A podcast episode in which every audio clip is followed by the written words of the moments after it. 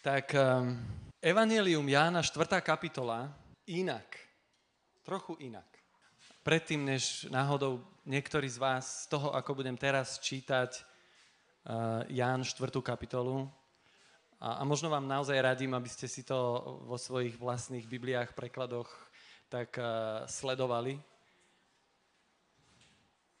A a takisto upozorňujem, ak, alebo dopredu sa možno ospravedňujem, alebo neospravedňujem, ak náhodou niekoho týmto e, para čítaním tohto príbehu pohorším, mm, alebo prekvapím, alebo šokujem. Ale viete, čo je zaujímavé? Vždy ma to na jednej strane tak negatívne prekvapovalo, keď som e, ešte chodieval do kostola, alebo keď už som, keď už som spoznal osobnú vieru v pána a znova som nejak nazrel do kostola s takým tým mojim e, mladicko-kresťanským nezrelým filtrom, tak ma tie kresby tak, tak odpudzovali, že to, to sú hrozné kresby, že jak mohli tak nedôveryhodne historicky vykresliť tú biblickú scénu, Ježiš tam je niekde na kríži, ale tí ľudia sú oblečení v stredovekých dobových šatách, sú tam stredovekí rytieri, v pozadí sú kostoly, však to vôbec v Izraeli v tej, v tej dobe tak vôbec nebolo. To je, to je hrozné, jak to, jak to schomolili celé. A som si takto proste, takto som si to v tom v sebe krmil moje duchovné ego. Že ja viem lepšie. A trvalo mi to nejaký, nejakú cestu môjho kresťanského života a dneska si hovorím, že wow, to boli majstri, vykladači písma. Že si dovolili tak revolučné niečo a že vykreslili príbeh Biblie a tí ľudia v tej dobe, kedy to bolo súčasne nakreslené, sa cítili, že a tomuto rozumieme. Si predstavte dneska kostol, kde by bol nakreslený možno ukrižovaný Ježiš a v pozadí by boli mrakodrápy, ľudia okolo by boli na, mo- na mobiloch, lebo niektorých by to už nebavilo, tá scéna. Pohoršilo by to? Alebo by to niekomu pomohlo v komunikácii toho, toho príbehu? Zaujímavé. Inak sa teraz na to pozerám. A možno si zrazu uvedomujem, že sa mám čo naučiť. Čau. Takže Ján 4. Raz sa Ježiš vydal do Bratislavy, na Devín, kde kedysi slávni misionári z Grécka Cyril a Metod priniesli Bibliu v slovanskej reči a začali veľkú duchovnú obrodu medzi Slovanmi. Pod Devínom bola dovtedy stále krčma u Cyrila a Metoda. A Ježiš unavený cestou do nej zamieril. Bolo okolo poludnia. V tú istú chvíľu tam prišla jedna miestna alkoholička a posadila sa na bar. Ježiš si sadol vedľa nej a po chvíľke mlčania ju oslovil. Prosím ťa, objednaj mi niečo k pitiu. Jeho učeníci totiž vzali peniaze a išli nakúpiť do nedalekého Teska. Žena vyprskla smiechom. Čože? Ty, kresťan, prosíš mňa, alkoholičku, o pite? Kresťania sa totiž s alkoholikmi nebavia. Ježiš jej odpovedal, keby si tušila, čo som zač a čo mám, poprosila by si ty mňa a ja by som sa ti dal napiť tak, že si to nevieš ani predstaviť. Prosím ťa, však nemáš love. Namietala alkoholička. A tuto pod devínom je to drahé. Kde by si na to zobral? Máš snad pivovar? Alebo ti patrí nejaká krčma? Kto pije v krčme, bude zase smedný, prehlásil Ježiš. Kto sa ale napije odo mňa, na smed navždy zabudne. A nie len, že sa sám napije, ale odštupluje vo svojom vnútri zdroj pre druhých. Zdroj, ktorý nikdy nevyschne. Keď toto počula, rozžiarili sa jej oči. Tak mi nálej, vyhrkla. Nech už ten svoj väčší smet nemám. Nech už sem nemusím chodiť márne zapíjať. Dobre, ale najprv sem priveď svojho chlapa. Ježiš na to. Nemám chlapa, povedala. To je fakt, že nemáš chlapa. Žila si už s piatimi chlapmi a teraz si hovoríš, či by nebola lepšia ženská. Nemám pravdu. Žena zostala na neho zírať s otvorenými ústami. Človeče, ty si snáď jasnovidec. Keď sa z toho šoku prebrala, skúsila zmeniť tému. Prosím ťa, niečo mi vysvetli. Protestanti a katolíci spolu stále bojovali. Jan Nepomúcky pálil protestantské knihy, bola inkvizícia, hony na čarodejnice, križiaci a všetky tieto hrôzy. A vy hovoríte, že sa dnes má národ obrátiť ku kresťanstvu. Že vraj to je jediné práve náboženstvo.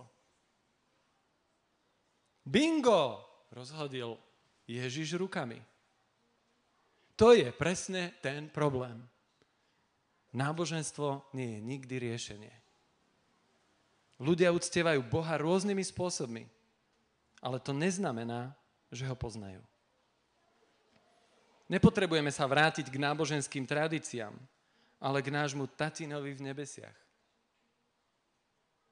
Blíži sa doba, a vlastne už tu je, kedy ľudia nebudú riešiť, aké je to práve náboženstvo, ale ako opravdivo žiť. Ako presiahnuť samého seba, dotýkať sa neba a žiť zmysluplne a pravdivo. A o to ide. Boh túži, aby ľudia po ňom túžili. On je smedný po všetkých smedných. Ja po ňom túžim, vzdychla tá alkoholička. Môj smed mi hovorí, že musí byť niečo viac. Ja som to viac, odpovedal jej Ježiš. Skúsme z toho urobiť dobovú biblickú malbu príbehu Jána 4.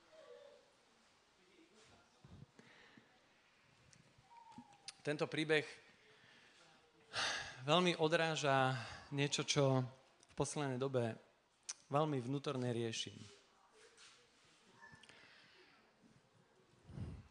Riešim naozaj, ako to celé všetko v tej evangelizácii, misii, šírení viery a kresťanstva naozaj funguje. Preto som dal aj názov mojej kázne otázku viac alebo menej kresťanstva.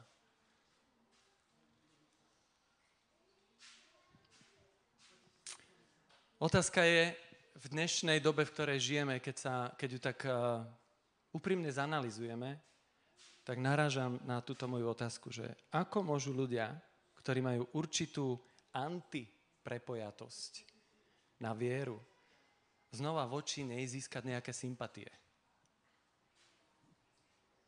Je to vôbec možné? Ako, ako niečo, čo už je zabra, za, zažratý obraz pod kožou niekoho.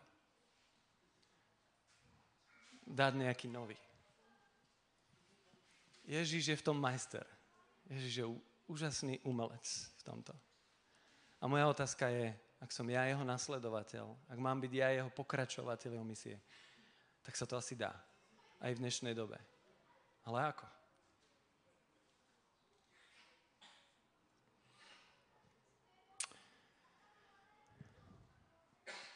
Ježiš ma vždy fascinuje v týchto príbehoch, ako on, ako on zareaguje, ako on odpoveda. A proste viem, že on je vo všetkom majster. Ale nejak nejak cítim, že Ježiša neuspokojuje náš obdiv, keď si prečítame Bibliu a povieme si, Ježiš, ty si to úžasne urobil. Ty si úžasne odpovedal. Ty si úžasne zareagoval. Ja by som tak nikdy nevedel zareagovať. Na jednej strane to vyzerá ako taký duchovný obdiv a, a až úcta voči nemu, že wow, na toto nemám. Ale myslím si, že Ježiš vážne chce nás natoľko inšpirovať a nám komunikovať to, že, že nám chce povedať, nie, je to tam práve preto, lebo presne to od teba chcem, že ty to takto budeš dávať. S druhými ľuďmi okolo seba. Verím, že to tam je účelovo.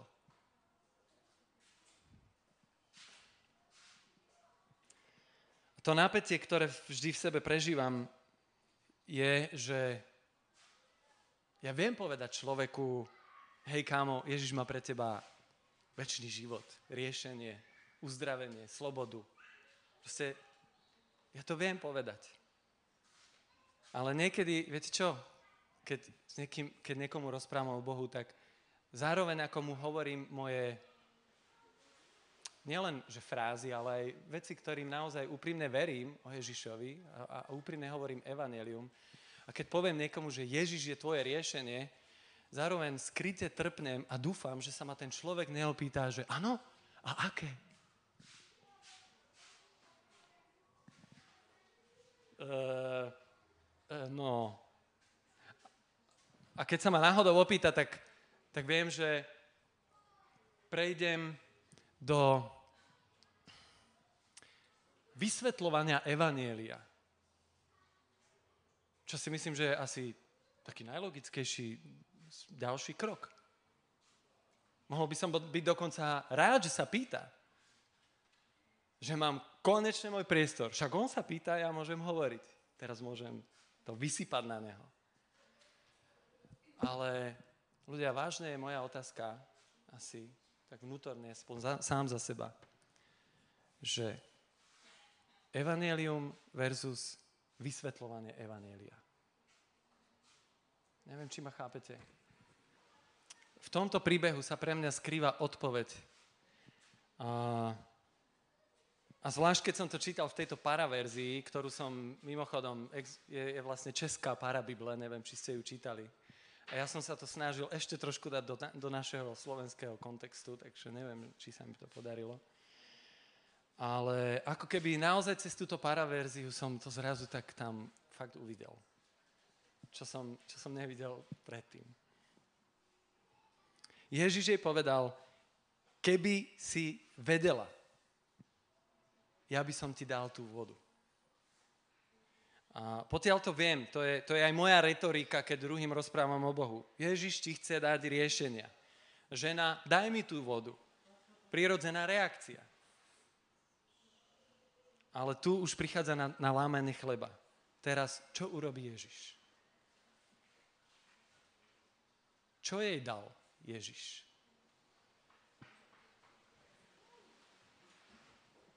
Nasleduje debata o piatich mužoch, o zlyhaní náboženstva, v hľadaní odpovedí, lebo aj, lebo aj, aj takí ľudia, ako bola ona, majú úprimné otázky a hľadajú úprimné odpovede.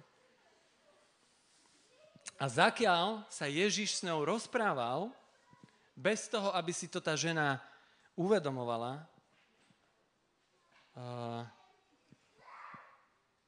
tak cítila, že už niečo dostáva.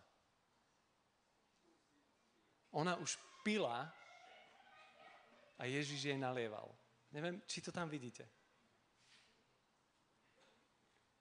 My často sklzneme do teórie pitia a nenalejeme. Evangelium versus vysvetľované evanielia.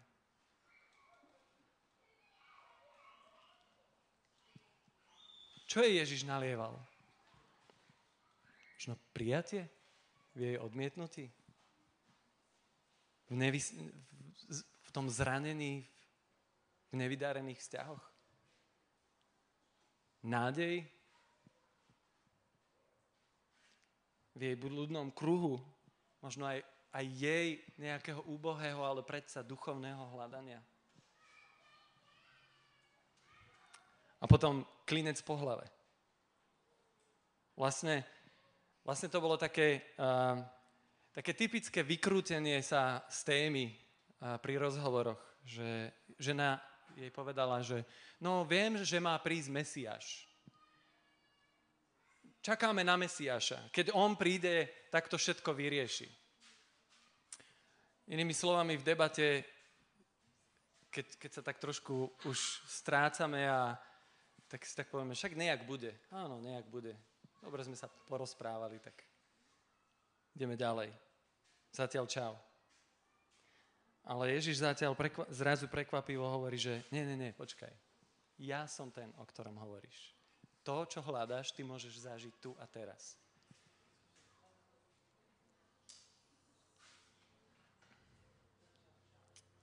Tu je, tu je ten skrytý kľúč, podľa mňa, pre, pre takúto moju možno dilemu osobnú v tento čas, čo vidím v poslednej dobe.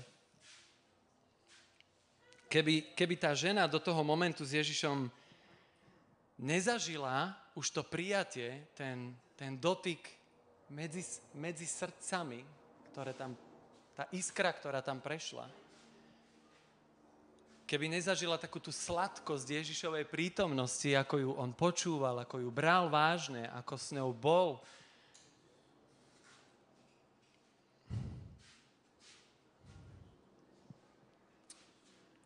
tak Proste možno, za, možno ona čakala nejaké odmietnutie.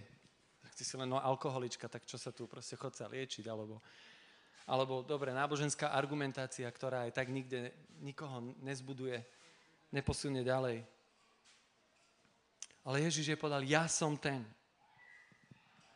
Keby ona nezažila s Ježišom to, čo s ním zažila po túto vetu, ja som ten, tak by to bola naozaj len vysvetľovanie Evanielia.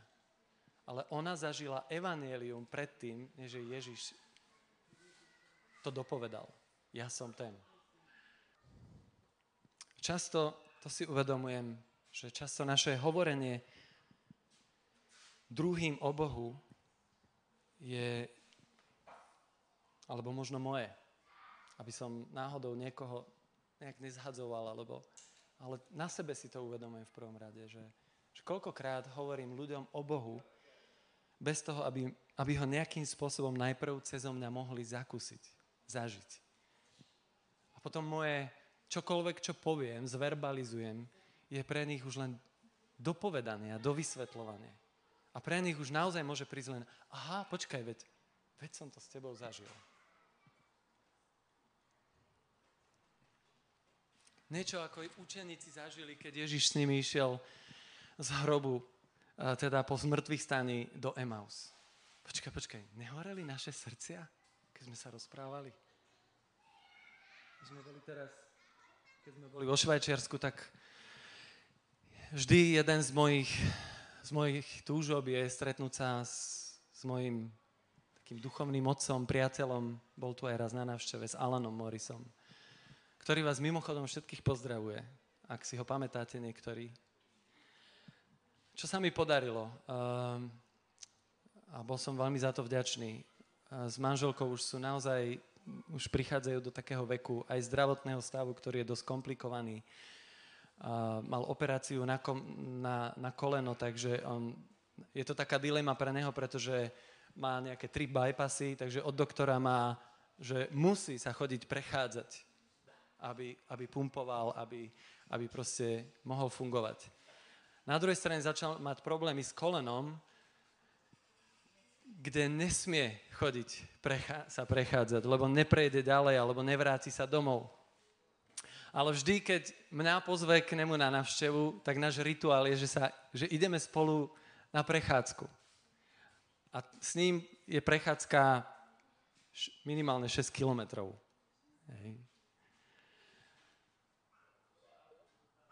Takže bol som u neho ráno na ranejkách a hovoril mi, že vieš čo, skúsime ísť na takú, na takú malú prechádzku, uvidíme, že pokiaľ, pokiaľ prejdeme.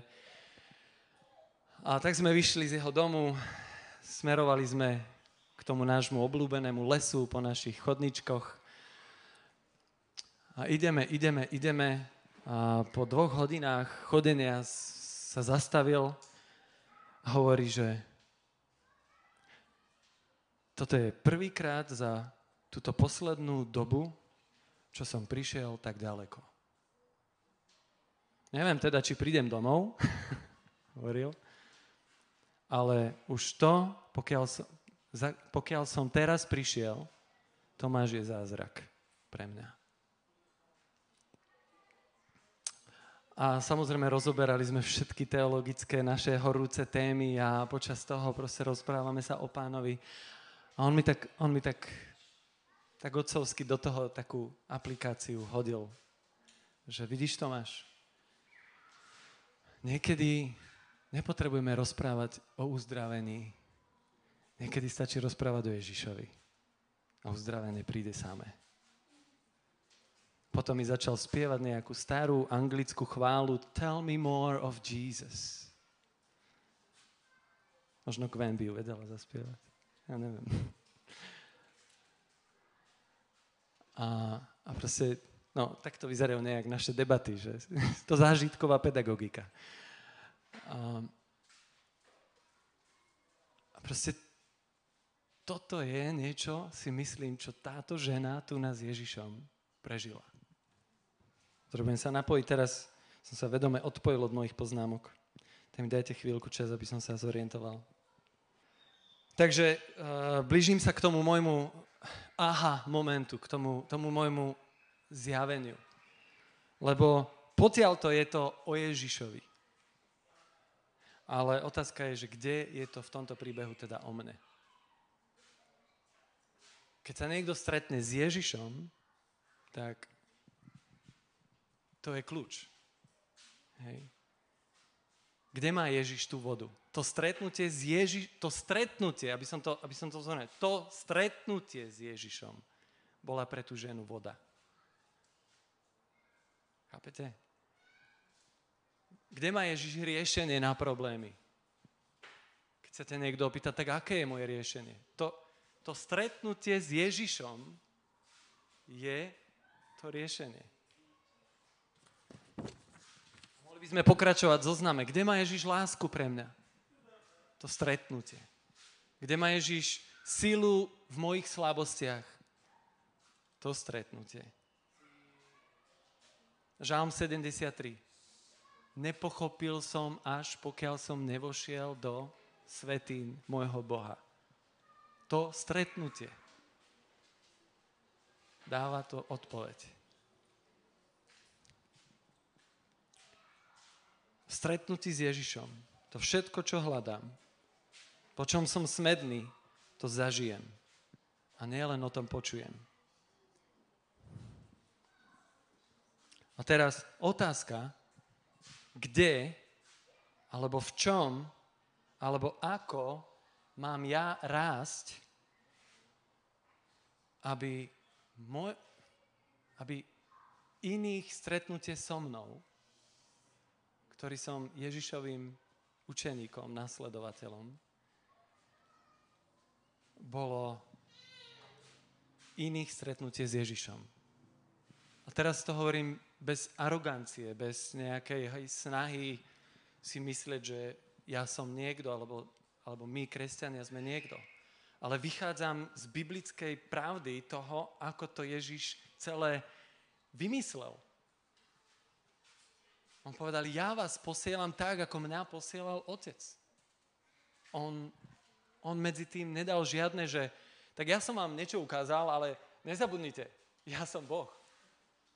Takže skúste, skúste, dobre, voláko.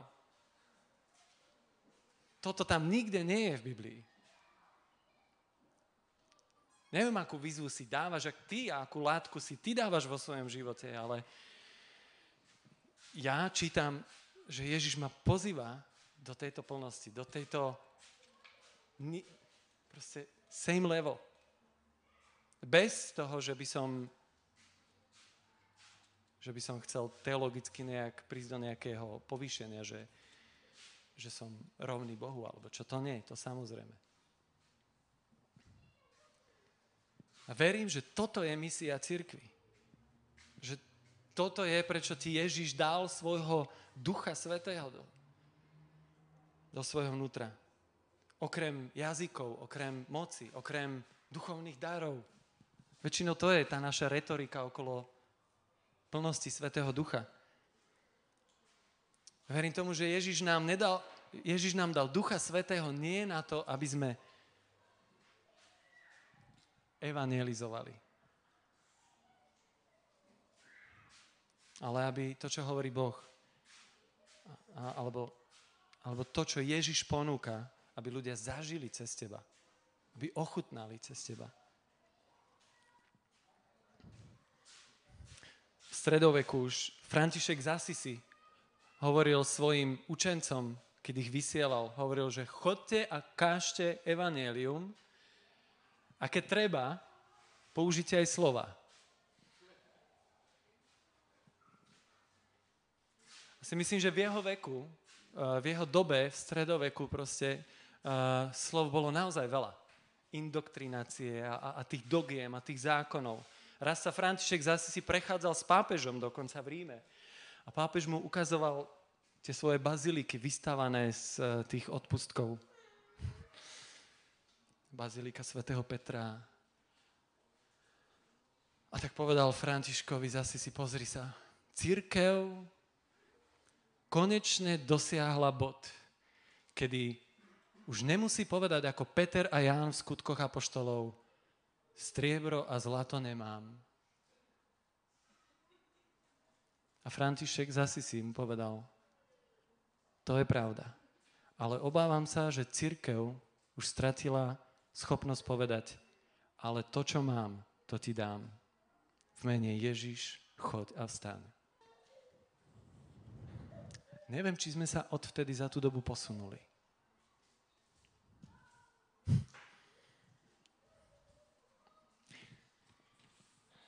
Ja veľa, ja veľa vecí teraz vo svojom živote riešim eh, z môjho zamestnania v Nárnii. A, a teda aj celou touto témou som ovplyvnený tým, čo, čo tam počujem, vnímam, zažívam. A, a naozaj v Nárnii sa, alebo teda v škole, sa niekedy rieši taká otázka toho, že teda sme církevná škola, kresťanská. A prichádzajú proste hlasy od niektorých možno zamestnancov, učiteľov, zvlášť tých kresťanských, že mali by sme mať viac kresťanstva na našej škole. Nie, niekedy tak trošku málo, tak, tak, tak to tak tam zaniká. Je to samozrejme široká téma, ale, ale, ale mňa to fakt zaujalo a, a rozprával som sa s pár ľuďmi už niekoľkokrát a aj tento týždeň som mal jeden veľmi dobrý rozhovor s jedným takých pamätníkov celej tej histórie.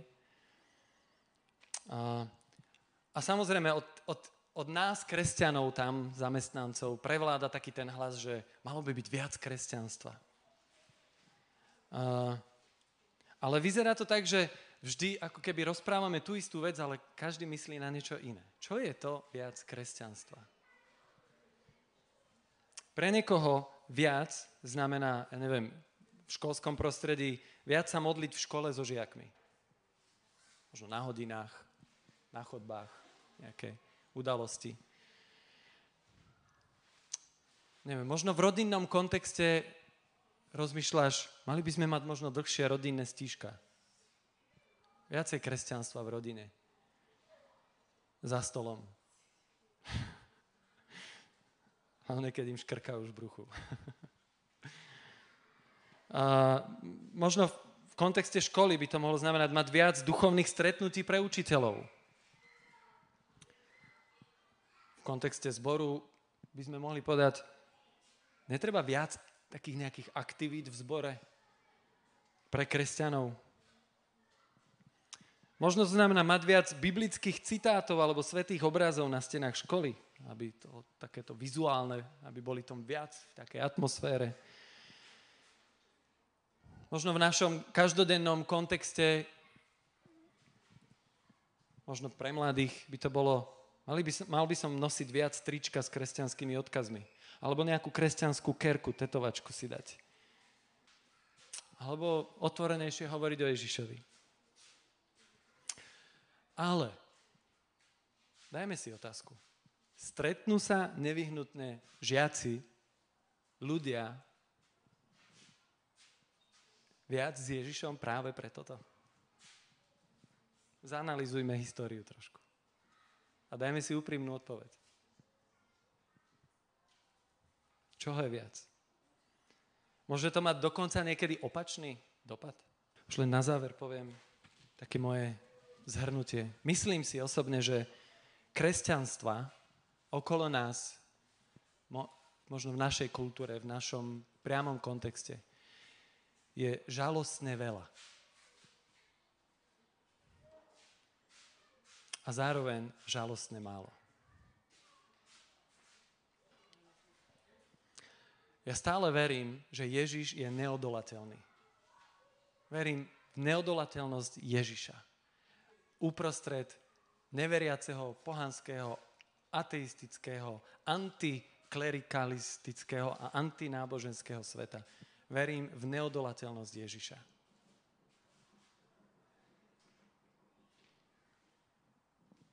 Takže ma to vedie k jednému záveru oko, o, na, nado mnou, že ak sa moje kresťanstvo niekomu hnusí, alebo ho odpudzuje, tak často chyba nie je v tom človeku, komu hovorím evanelium. Ani v evaneliu nie je chyba.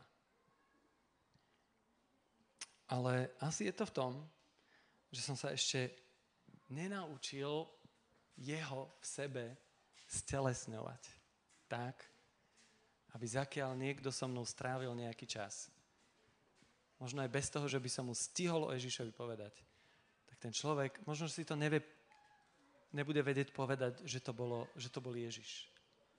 Ale možno si povie niečo podobné ako učeníci, že ty človeče, to bolo zvláštne. Čo to bolo?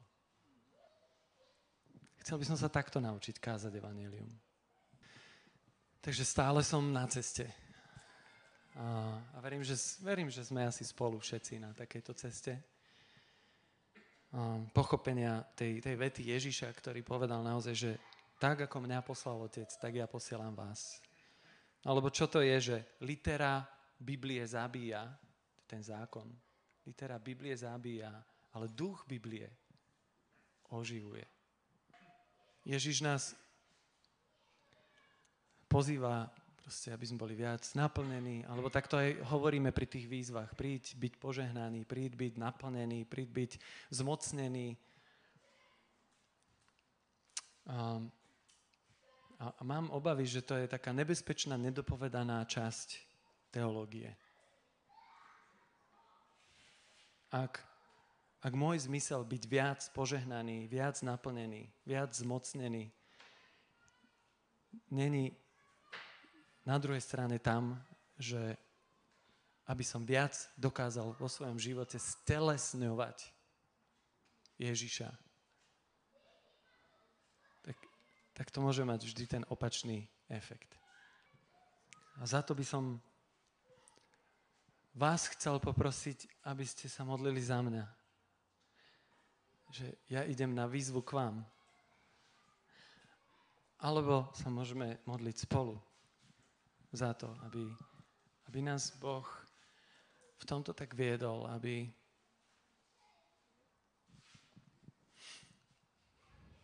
sme sa nevideli ako církev v tomto možno ako loď v prístave. A sme na, spolu na ceste domov. Ale kým domov prídeme, myslím si, že Ježiš chce, aby sme nejaké nevyhnutnosti vybavili ktoré sú pre neho veľmi dôležité. Ja by som chcel prísť takto domov. A spolu s vami sa budem za to modliť teraz, aby... Viem, že nebudem sa modliť, aby sa to stalo, lebo to sa nestane tu a teraz asi. Ale aby Boh otvoril v nás také toto vnímanie a, a, a pochopenie toho, čo, čo to je, že chceme viac možno priniesť Božie kráľovstvo do našich rodín, do našich prác, do našho kontextu, do našich zborov, jeden pre druhého. Aby sme pracovali to, na čom sme, na čom naozaj máme pracovať.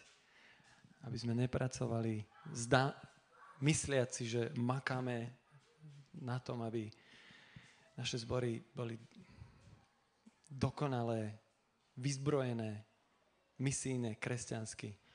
Ale aby to nebol náhodou nejaká premrhaná energia do niečoho iného. Pani, tak ti ďakujeme za to, že my sme mohli s tebou zažiť to stretnutie pri studni. A že jediné toto a takéto stretnutie nás zmenilo.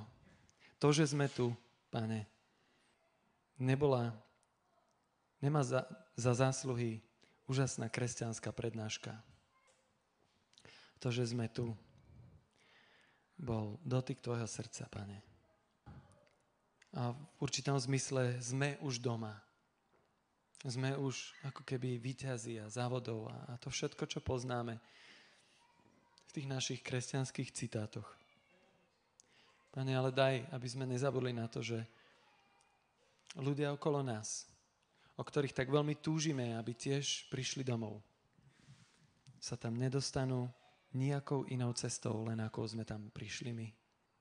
A naplňa ma bázneho, páne, že pre niektorých ľudí som možno, som možno len ja jediným nástrojom, ako sa to môže stať. Tak ťa prosím za mňa a za nás všetkých aby sme sa nechali Tebou naozaj takto premieňať, aby naše životy boli stelesnením Tvojej lásky namiesto rozprávané o láske.